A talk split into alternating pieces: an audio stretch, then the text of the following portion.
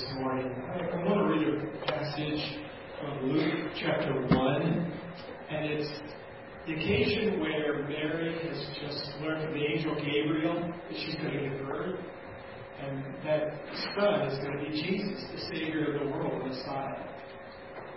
So she has learned that her cousin Elizabeth is also pregnant, and she goes to meet with Elizabeth. And the greeting that they share is the portion I want to read to you, Luke 1, verse 44. As soon as the sound of your greeting reached my ears, the baby in my womb leaped for joy. Think about that. Jesus is still forming inside of Mary's womb, and John the Baptist is forming inside of Elizabeth's womb. And these two preborns have a connection.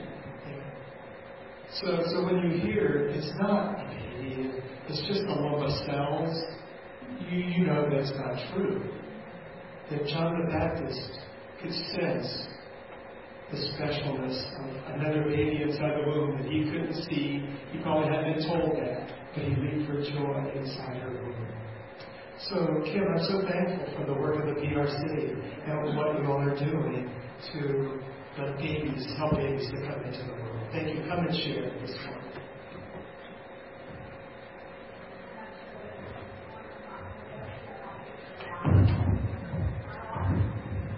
You're on, but you're not coming through. See if you maybe need to turn it on there.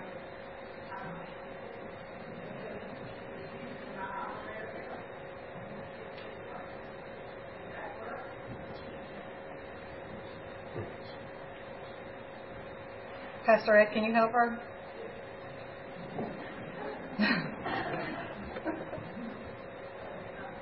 But that's also one of mine. Good morning. What a joy to be here. Thank you, Pastor Ed, for just allowing us to have this time this morning together to honor our Creator God and the sacredness of human life that He has to each of us. And, sadly, to also remember the 63 million preborn babies who have lost their lives in our country since legalized abortion. Maybe we will see a change in that not too far down the road.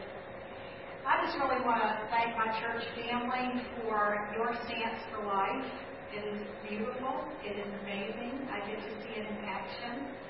And I know it is so life-impacting. When I took my new members class here to prayerfully consider joining the fellowship and Evangelical Friend, I was very impressed that everything that we believe is written and referenced by Scripture. And I'll be honest with you, I've been in the church all my life, and I really had never even had a new members class. So, if some of you have been attending for a while, this is not saying to do life necessarily, but if you have been attending for a while and you have not taken advantage of taking that class, I really would encourage you to do it. It's just beautiful. But it talked in there about the sanctity of life. It talked about our view on the sanctity of life as a church. And how we live that out in our daily lives. In other words, it just wasn't, this is what we believe, it was referenced by Scripture, and how we live this out in our daily lives. So I want to read that out loud to you, if you'll bear with me. Evangelical Friend believes that all life is a gift of God. We seek to recognize and preserve the sanctity of human life from conception to natural death, and thus we are opposed to the use of induced abortion. We must do all that we can to preserve both the mother and the child's life. We recommend that our members be informed about the abortion issue and become actively involved in the protection of life. Therefore, we encourage participation in ministries like the promotion of adoption, the involvement and care for expectant mothers, outreach to women who have had abortions and their families, and support the appropriate legislation to guarantee protection of life under the law to the unborn. This is such a beautiful, beautiful stance. And I believe that we have such a rich history here of people actively participating and supporting the sanctity of life because we have this in front of us in what God says about it. So we're going to look at some scriptures here. I'm going to share with you the supporting scriptures. Then the Lord God formed the man of dust from the ground and breathed into his nostrils the breath of life, and the man became a living creature. Genesis 2:7. The Spirit of God has made me, and the breath of the Almighty gives me life. Job 33:4. So let's look. I'd like for us to look at each of these things that we are encouraged to become involved in to protect human life. And I've got some friends, family coming to help me in a little bit, so you don't have to listen to me the whole time. They praise the Lord. So we recognize and protect the sanctity of human life from conception to natural death. This morning, even as I was just in my quiet time, the Bible's just so rich with so many scriptures about life. And I guess this is not a new one to me, but I was just in my general quiet time, and it was from Psalm 22:10. It says, I was given over you at birth. You have been my God from my mother's womb. And that was in Psalm 22:10. So let's just talk about the sanctity of human life from conception to natural death. I've been at the Pregnancy Center by God's grace for 17 years now, and I'm really blessed with that opportunity to be there. But during that season of my life also, I had a number of very treasured senior adults and people in my life who needed a definite care. Some of them I was in direct charge of their care. Others I may have been in person providing care. These were people that had poured into my life. And, my heart was just, Lord, how do I honor them? Continue to honor them in this season of their lives because they are a gift to you, and they have been a gift to me. And so I wanted to make good decisions in those places where I had charge of decisions, and I wanted to, again, help them finish well.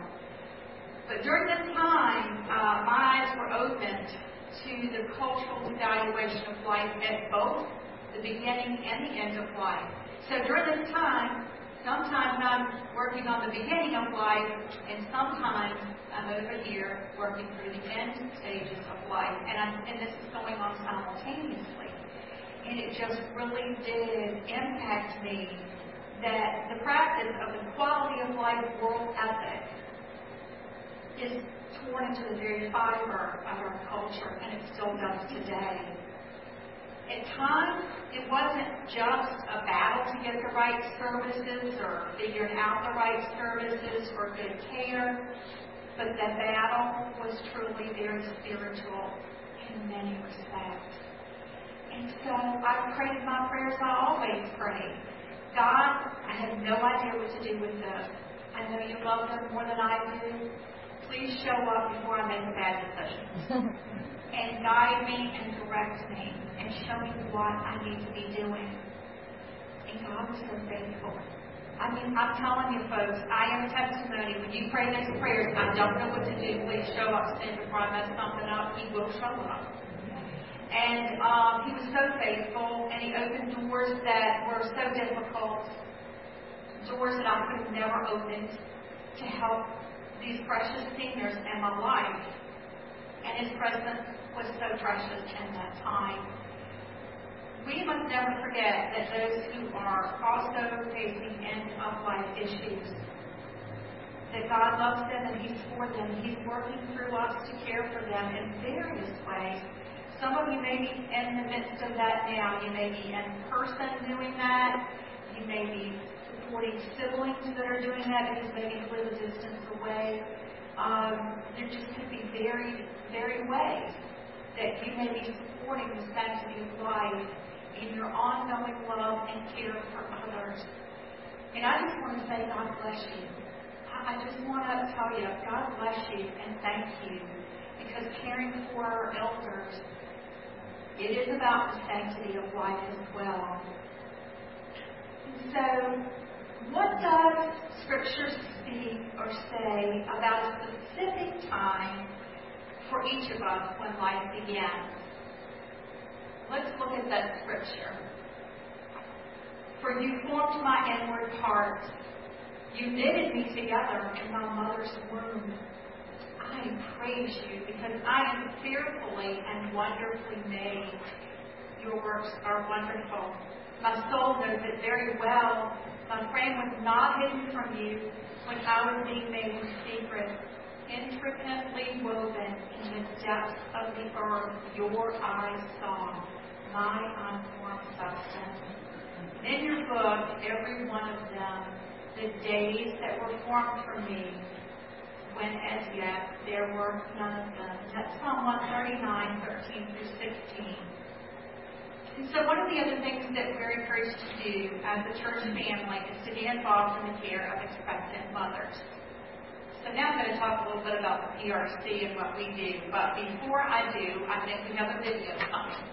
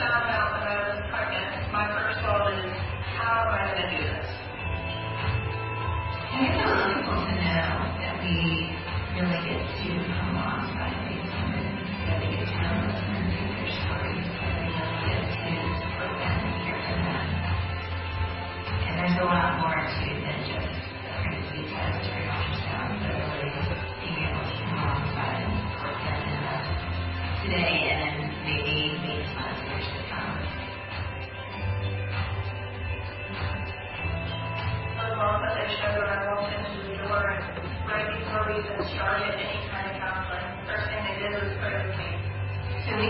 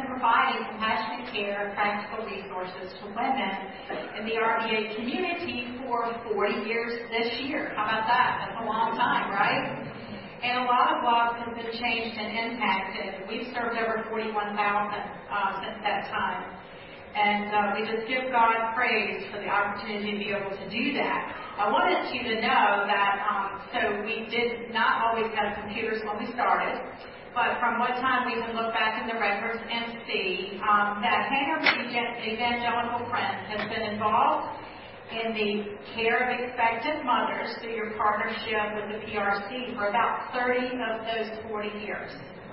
So that is just really awesome, and we are so grateful.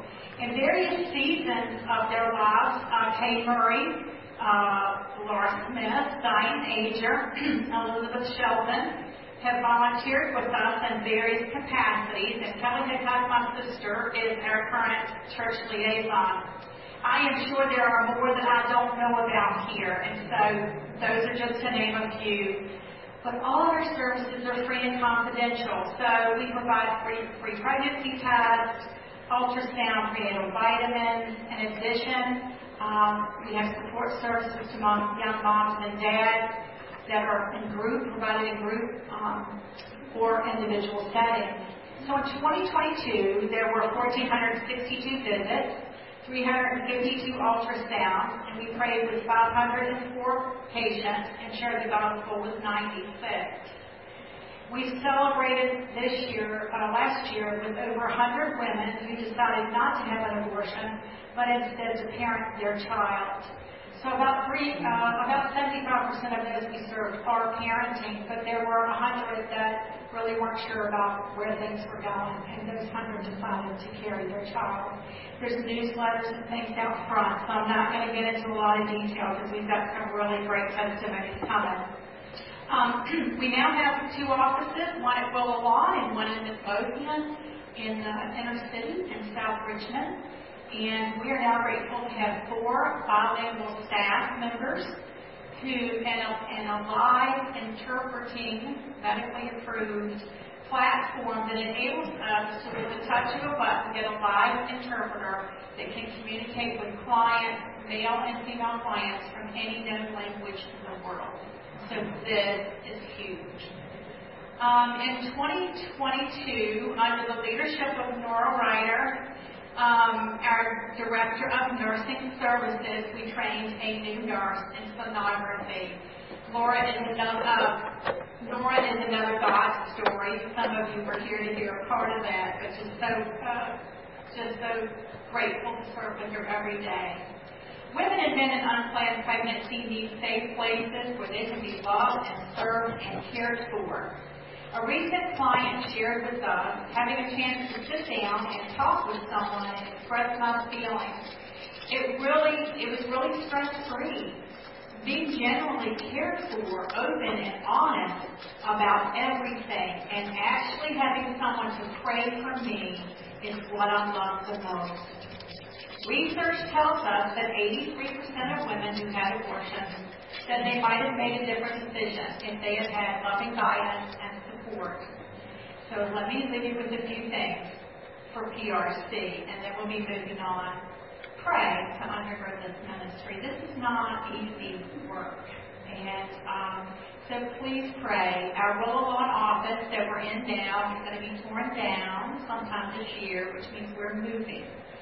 And so that's like my favorite thing to do to move. But anyway, here we go. And God has moved us before and opens more opportunities to us. Also, volunteers. We have volunteer training in February of this year, and so you can contact us and we can talk to you more about that. Again, your financial support as a church and individuals has been just incredible. It's around $3,760 to operate our services daily, and so we, definitely need that financial support. And the Walk for Life is coming April 30th, so mark your calendar. It'll be at Deep Run Park again, and we just had such a great time together last year. So with your continued partnership, we're going to reach those 83% and beyond. How about that? Now, the other thing is for us to participation in ministries like the promotion of adoption. And I would be am honored to invite Ted and Sue Blanco to come and share for a few minutes about their participation in the ministry of adoption.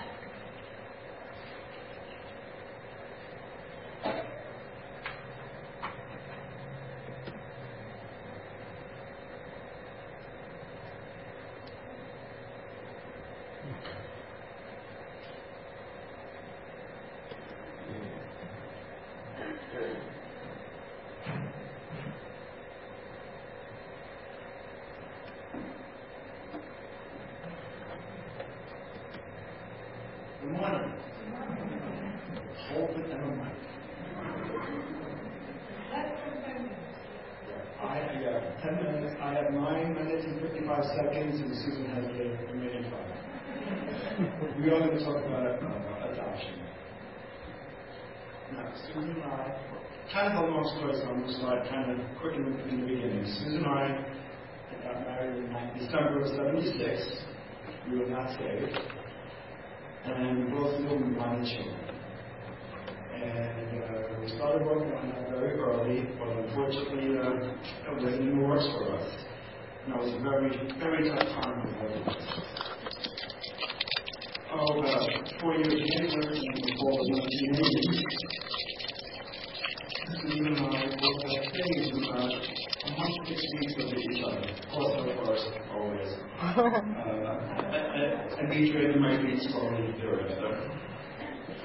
But for me, my story, when I got saved, and not that the whole story by itself, but we won't go there, things changed immediately. Now, I was by the world, so you could have, a good person, a nice guy, but things changed. I was known for telling jokes that I would not be proud to tell my pastor. And that was probably the first thing that the Lord took right out of my life. And I literally, I was working for the government, people would call me from across the country for the joke of the day, and usually no color joke, but that was something that the Lord took immediately from me. Unfortunately, my desire to do things, as Frank Sinatra would say, my way, did not get removed from me too quick. I struggled with that for years. I think I was working mostly with the Lord, but to give up my life and control my life was something that I really, really struggled with. So as we were trying to get pregnant, Susan came home on Wednesday night after going to a Wednesday night church meeting, all excited about the thought of adoption. She had met a man named Larry Taylor, who was the director of an agency called Evangelical Adoption and Family Services, EAFS. I just wanted to say that because we talk about evangelical. That's who we are. Describing Larry, Perry Como. So now I have a Frank Sinatra and a Perry Como reference. You can tell how old I am. But Larry was a nice guy. Unfortunately, Susan was very excited about this prospect. I was not. I guess the male ego being what it is, I wasn't ready to accept adoption. I didn't want any part of it.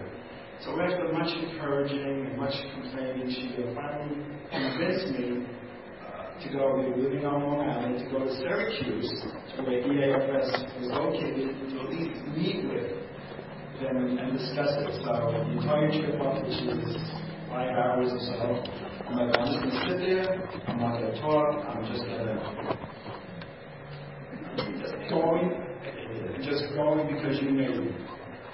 So we got there, and Larry asked me the first question about my life and adoption, what it would mean to me, and God used Larry to put something in me, and the next thing I know, I was speaking for how long, Susan? I talked about an hour about adoption with him and came home more excited than she was. That was definitely that. So we started to go through the process, and about 3 years later, on Mother's Day, a little baby girl was born. And that Monday, I'm at work working in Manhattan, commuting back to Long Island, and I got a call from Larry in mid-morning saying congratulations, my baby was born yesterday, and I'll be talking to you later and we'll have all the details that she was going to do. We were so excited. I called Susan up, who was working in Brooklyn, and went together to Brooklyn because she was afraid she wouldn't make it to the subway by herself.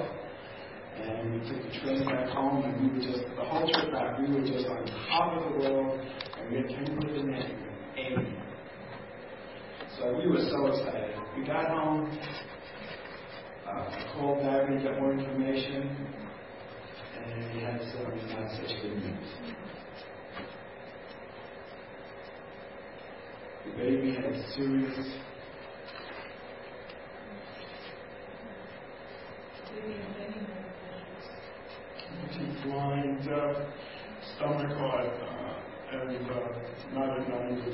But you were chosen to have this baby, and it was our decision if you wanted to take this baby and care for it.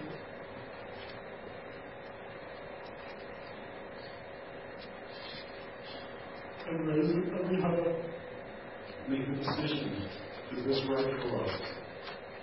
By the time we hung up the phone, very shortly after, one of the social workers for these programs was already at the house. Like, he must have been called by Larry as soon as we hung up. And he came, he sat with us, he prayed with us, he talked to us, and he asked the question, what's best for Amy?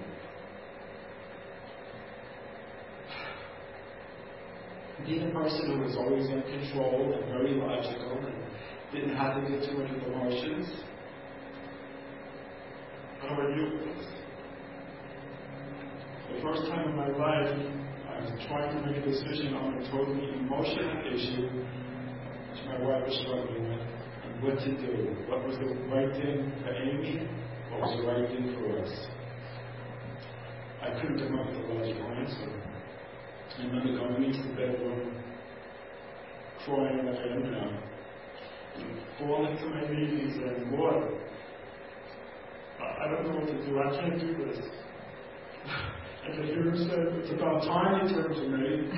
No, you can't do this. I can. I can help you get through this. I can be with you. I can lift you up. So as I'm sitting there trying to decide what to do, I can feel his, I can feel it now, is the weight literally being lifted off my shoulder, being freed, peace. And I knew what was right, what we should do. My heart wasn't being convinced that this woman came to my left. What was best for Amy? Susan will talk more about that in a few minutes. So after that time when we went through that, I realized that, going to church occasionally and still doing what I want to do isn't what the Lord wants for me. I need to not just know that I'm a Christian, I need to act like a Christian, I need to walk like a Christian, I need to have a witness like a Christian. So we decided that, and at the same time we were going to move from an apartment close to the city out further to Long Island. We made that decision, and that same weekend that we made that decision in church, the associate pastor, Pastor Larry Finn, at the church we were attending in Elmont, announced that he was leaving as associate pastor to take on, to be the pastor of the church in Lake Grove, which was about 3 or 4 miles from where we were moving. Alright, well, I hear you. So we started attending there, and we got involved in Sunday school, and God really blessed us. I really knew He was in control. 6 months later, we get another call from EAFS. This time, it was another baby girl who was born on December 14th. We got to meet on December 21st, the best Christmas of my life. That's Andrea Katie, or Catherine Noel is her name, because she's our Christmas baby. As the girls were growing up, and then 9 years later, we were blessed again with our little girl Hannah, who was how old were you, baby? Okay.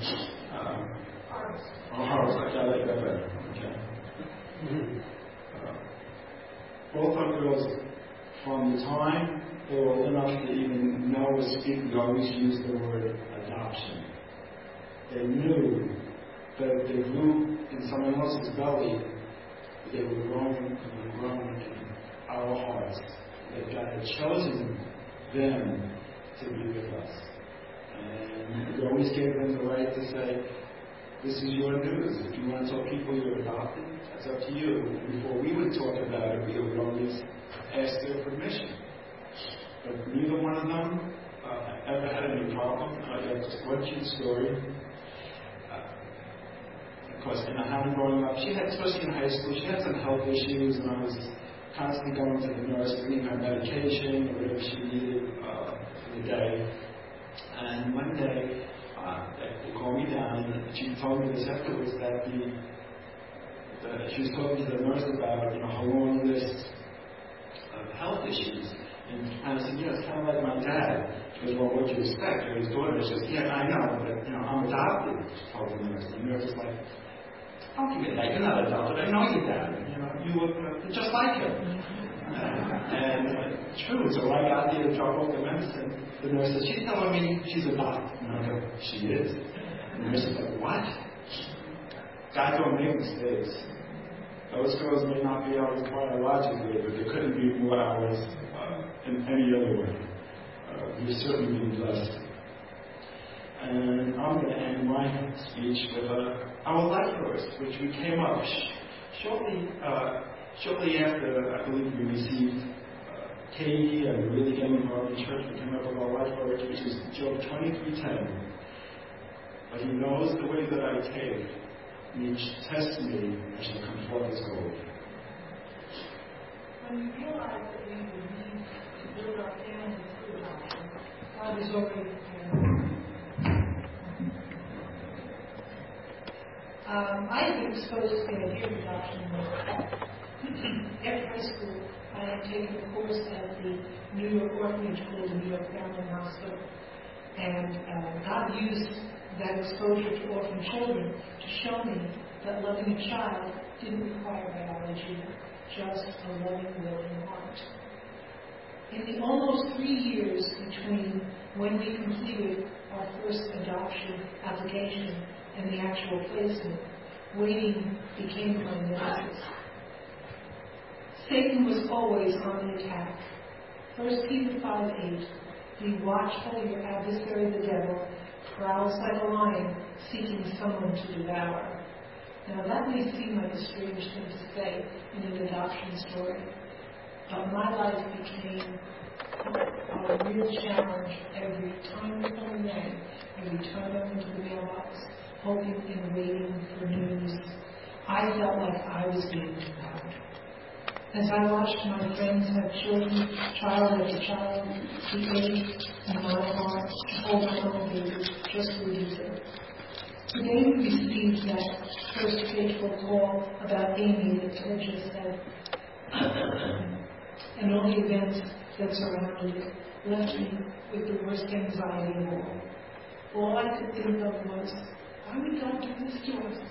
How could this baby lose two mothers in one day? I can't do that. And it was Paul, the social worker, who said, maybe what God's doing is showing you how hard the decision to adopt really is. Those mothers, regardless of their circumstances, have the toughest choice of their life, and now you have to do the same thing. Can you do what's right for the child? And that became the time where, like Ted, I grew closest to him. We indeed had to let God and now walk by faith. 6 months later, God blessed us with Katie, but God wasn't done with his blessings. I soon received a call from an old friend who had asked if I could speak with her teenage daughter, who only weeks before had made the painful decision to place her child for adoption. All my years of disappointment melted away as I began to speak with her, assuring her of the constant gift of joy she had given this adopted family. And I realized then that God truly does make all things beautiful in his time. 9 years later, we welcomed our youngest, Adeline, and as you can tell from her first name, the biblical story of Samuel's mother was a source of great encouragement to me over the years. But that's a story for another time. Since then, we have been called upon to counsel others who are in the midst of crises with infertility and adoption. We encourage them to put their hope and trust in the one who creates families. Thank you.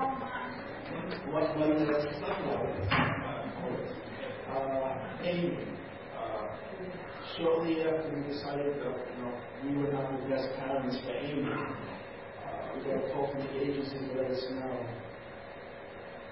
And we're in the workplace with a couple who had raised a severely disabled child and had all the means and equipment and ability to raise her to do her upper life.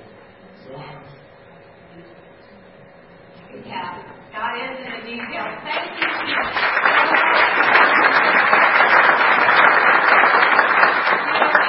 So many of you in our church who have adopted and fostered under various circumstances and in situations, and we just thank you so much.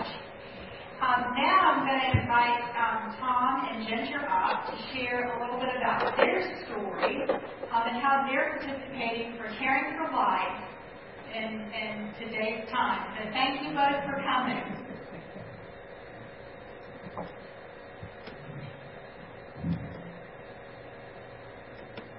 All right, well, good morning. My name is Tom Jamaros, and I'm with Ginger. We have 3 kids here, and we're in the bathroom right now. But we just wanted to share how we have a story with the foster care system. First and foremost, we praise be to God, Father, Son, and Holy Spirit. Praise Jesus, our Lord and Savior. If we say anything up here that seems required for the Lord in ways, just apologize for that. We want all glory to be to God, and not to look at us. Look at God, Father, and see God at work through our lives. That's truly what the reason why we do foster care, why we're doing foster care. So let me start out with Scripture, James 1. Verse 27. That was the foundation of why and the reason why we became foster parents. And it says this. It says, this is James talking about what pure religion is. He says, religion that our God our Father accepts as pure and faultless is this: to look after orphans and widows in their distress and keep himself from the pollution. So that first part is the important part here that we're going to emphasize on. Is to take care of the orphans. So back then, a couple years ago,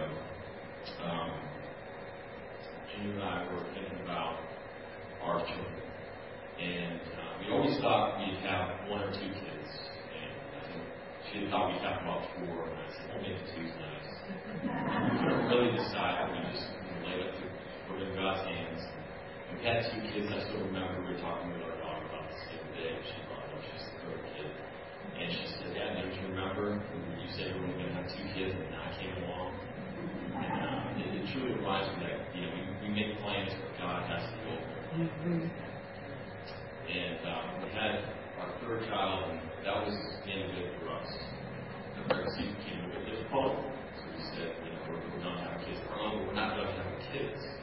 That was a discussion that we had. We said, if there's ever an opportunity, we can open up our doors. If there's ever an opportunity where some child can sit in our kid, or we can provide a bed for that child, God gives us that opportunity. We came across this verse, and it really played on our heart. We prayed about it, said adoption. Let's adopt, let's get into the adoption world. And those doors and windows started to close. And I still remember praying with a friend of ours who adopted, reaching out to different resources and asking lots and lots of questions. But that wasn't really the path she was following. It was almost like instantaneously we thought, well, we can still have kids. And maybe we'll just be less of a parent. Maybe that one piece of the puzzle is fitting there between the mother who is struggling to raise a child, and maybe we can assist so that way we can return that child back to the mother to the foster care system. And we came across this verse and we prayed about it, obviously, from God personally. And sure enough, it was a training session. It was just an intro to what the basics are possible. So that class, that led us into a 3-month training school with the Raccoon County Department of Social Services. And from there, in 2019, we were certified as foster parents. And it's just been an amazing experience for us. So we've got a couple different families that we have knocked out. And I'm just going to go through, but I've actually written down some of the names. In my Bible, so I remember to pray for them. I'm not going to say the names at all. just for confidentiality. But in 2020, we had they were 6 months old twins. They came to live with us for 3 days. And after that, in 2020, we had a child of 6 months old. 3 months old. We had 6 months. And then we had another child after that, 2020, towards the end of 2020, just for a couple of days. And then we had the sisters last year for a couple of days. So all these different families bring one thing to light. Is that these are all mothers and fathers who chose life and then struggled after. I think it's what we have to remember is when we get to the point where we support the sanctity of life, and life begins at conception. There's a process even after the child is born that it doesn't end. The struggles don't end. There needs to be support well after. And that's what we were trying to do: is support life all the way through, wherever we're needed in that child's life. And hopefully we're going to do so. In His name's every chance that we have. That's why we're here. My wife and I are looking forward to the next opportunity that God has for us, and that can be the next phone call, and that we're willing to say yes, and that we can give all the glory to God. With that, I'm going to turn it over to my wife, and she's going to speak on how awesome that's affected our family. I will talk fast because I can hear my sister talking faster. But one thing that came out to us to share was how we have seen God at work in our lives and in the lives of others. And one thing about fostering is there's a lot of misconceptions about it. And so one thing that was made very clear to us at the beginning is that it is not rescuing kids. It is not helping kids or saving kids. But that fostering is really caring for kids while you help their family heal. So it's not about, like, I'm going to rescue this child. We're helping the family heal, and we just need to be that bridge while the family takes time to heal without the added pressure of being a capable parent. Fostering is modeling a safe and nurturing environment, showing them what a loving family looks like. Fostering is obedience to God's call in our lives, and it's a lot of sacrifice, both for us, but also for our children. It's meeting birth families in their brokenness, and I love how in the video the woman says brokenness multiple times because we are all broken, and it looks different for every one of us. But so often we're quick to judge mothers, birth mothers, for decisions that were made that affected their children, but they're just as broken as we are. And so it's been a great experience for me in growing my compassion to these moms, to these families. But it's also experiencing empathy for the family. And one thing that I recently came across was the difference between pity, sympathy, and empathy. And pity is acknowledging someone's suffering. Sympathy is expressing that you care about their suffering, maybe because it's hard. But then empathy is when you also feel that suffering, and you feel that with them. In our children's lives, we were talking on our drive over today, like what they've learned through fostering. And they've learned a lot of patience. They have learned that they have to put the needs of others first. But it's also increased their awareness of the needs of others. And they didn't use the word sacrifice, but they said they have to give up a lot. They have to give up a lot of their time. They have to give up their time with their parents. They might have to give up an event that they wanted to go to. They have to give up their space. We're now asking them to share their bedrooms, to share sometimes their clothing, because the kids will come to us with nothing. But it requires the whole family to support this every time we accept a child into our home. And in our own lives, it really has helped me recognize pride in my heart and know that it's not about me. I can't do this on my own. I learned that within hours of our first placement. I was just like, I help. I just remember going to Tom in the kitchen and saying, it was his birthday. And I said, make your own cake, and I walked out. But we can't do it on our own, and we're not expected to do it on our own. We've learned to lean on each other. We've learned to lean on our community. the PRC. I reached out to George with our placements and said, we have a 3-month-old, they're this size, I need diapers like in hours, and Kim will swing by our house and drop off diapers and wipes. We've learned to pray before we make any decisions. I've learned to pause anytime I get a call or a text that just says, okay, I'll let you know in 30 minutes that I have to talk to Tom about to pray. And that has just been a huge growth in our own lives. And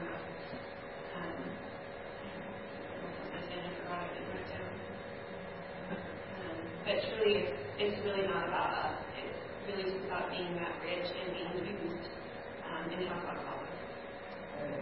Amen. Thank you so much. Thank you. Put this still on my mind.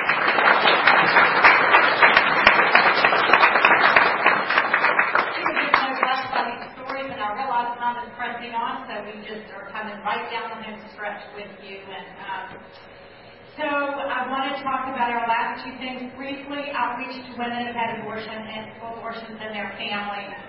You know, as I go into churches, and over the years I've gone into a lot of churches, and even in what we do every day, I've had this opportunity to hear direct stories from both women and men who deal with way too often a long-term grief from having made a decision in the season of their lives that they regret having made, and they are living silently and painfully with a deep grief. They do not feel they can share that in their church. I will tell you that I hear that constantly, and sometimes as I'm out, they will come very close to me, and their spouse doesn't even know if they share. And so we need to reach out to this community of those who are grieving. You know, Jesus paid it all. He paid his debt for our sin in full, all of us. And we need to pray and look at more ways as the body of Christ that we can more effectively reach out to women who are still grieving this loss. John 15:13 says, "No greater love has this than to lay down." No one has greater love than this, than to lay down his life for his friends. The testimonies you've heard this morning are about laying down. It does come at a cost. And it does, what the Jamaros shared, even when their children don't speak to us in their innocence, you know, got to give up something. But there also is great joy that is just really, there's no place to figure how God works in situations, watching him show up, because he's the creator of life. Life is his idea, not ours, and what a gift it is. And so we need to remember those who are feel like they're unable to talk about it. We need to be a safe place for people who have had abortions in the past to be able to talk freely about that. And we also need to, according to our instructions, to support appropriate legislation to guarantee the protection of life. I want to share with you that our own Buddy Fowler in the House of Delegates in Hanover is brought about HB 16, Abuse and Neglect of the Child Safe Haven Defense. And this actually is an amendment to something we already have that sort of tightens things up.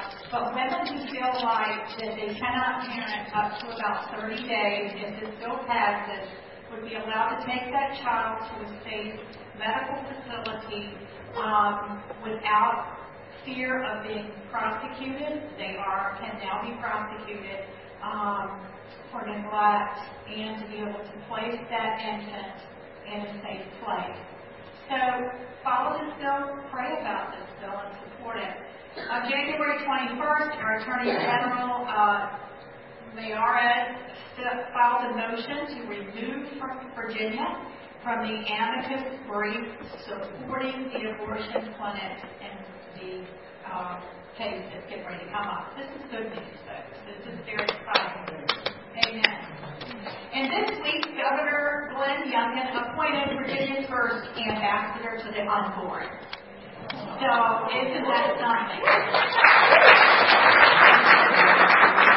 You know, Everybody's God is on the move. It's been a lot of prayer, hasn't it, over a lot of years. And God is on the move, and we do give all praise and glory to Him. Not any of us are standing up here thinking we could do any of this. It's just all Him. So continuing to raise up godly leaders. Look what happens. The Bible says when the righteous rule, the people rejoice. And so we have much to rejoice over. We need to pray for our leaders and continue to keep in touch with them in a loving way. Life is a gift from God, and we must do all we can to protect it. Life in Christ is the greatest gift, and there is where we find the hope, and we have great news to share with others. So my last encouragement to you is be a light for life, for light shines in the darkness, and the darkness will not overcome it. God bless you.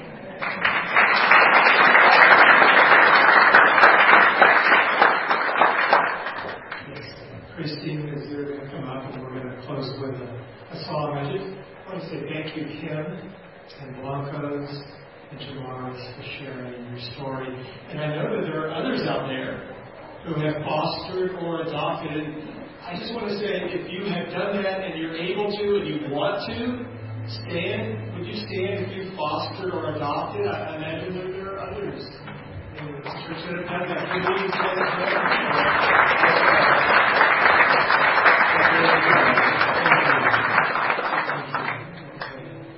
Lord, thank you for the ministry of the PRC, for adoption agencies, for fostering parents. And we pray, Father, that may become even greater in our own church, as others would hear these testimonies today and say, that could be us, we could do this, and that you're calling them to that. Thank you for life, Lord. We celebrate it from birth to death. In Jesus' name, amen. Let's stand. Lord, before all ages, now and forevermore. Amen.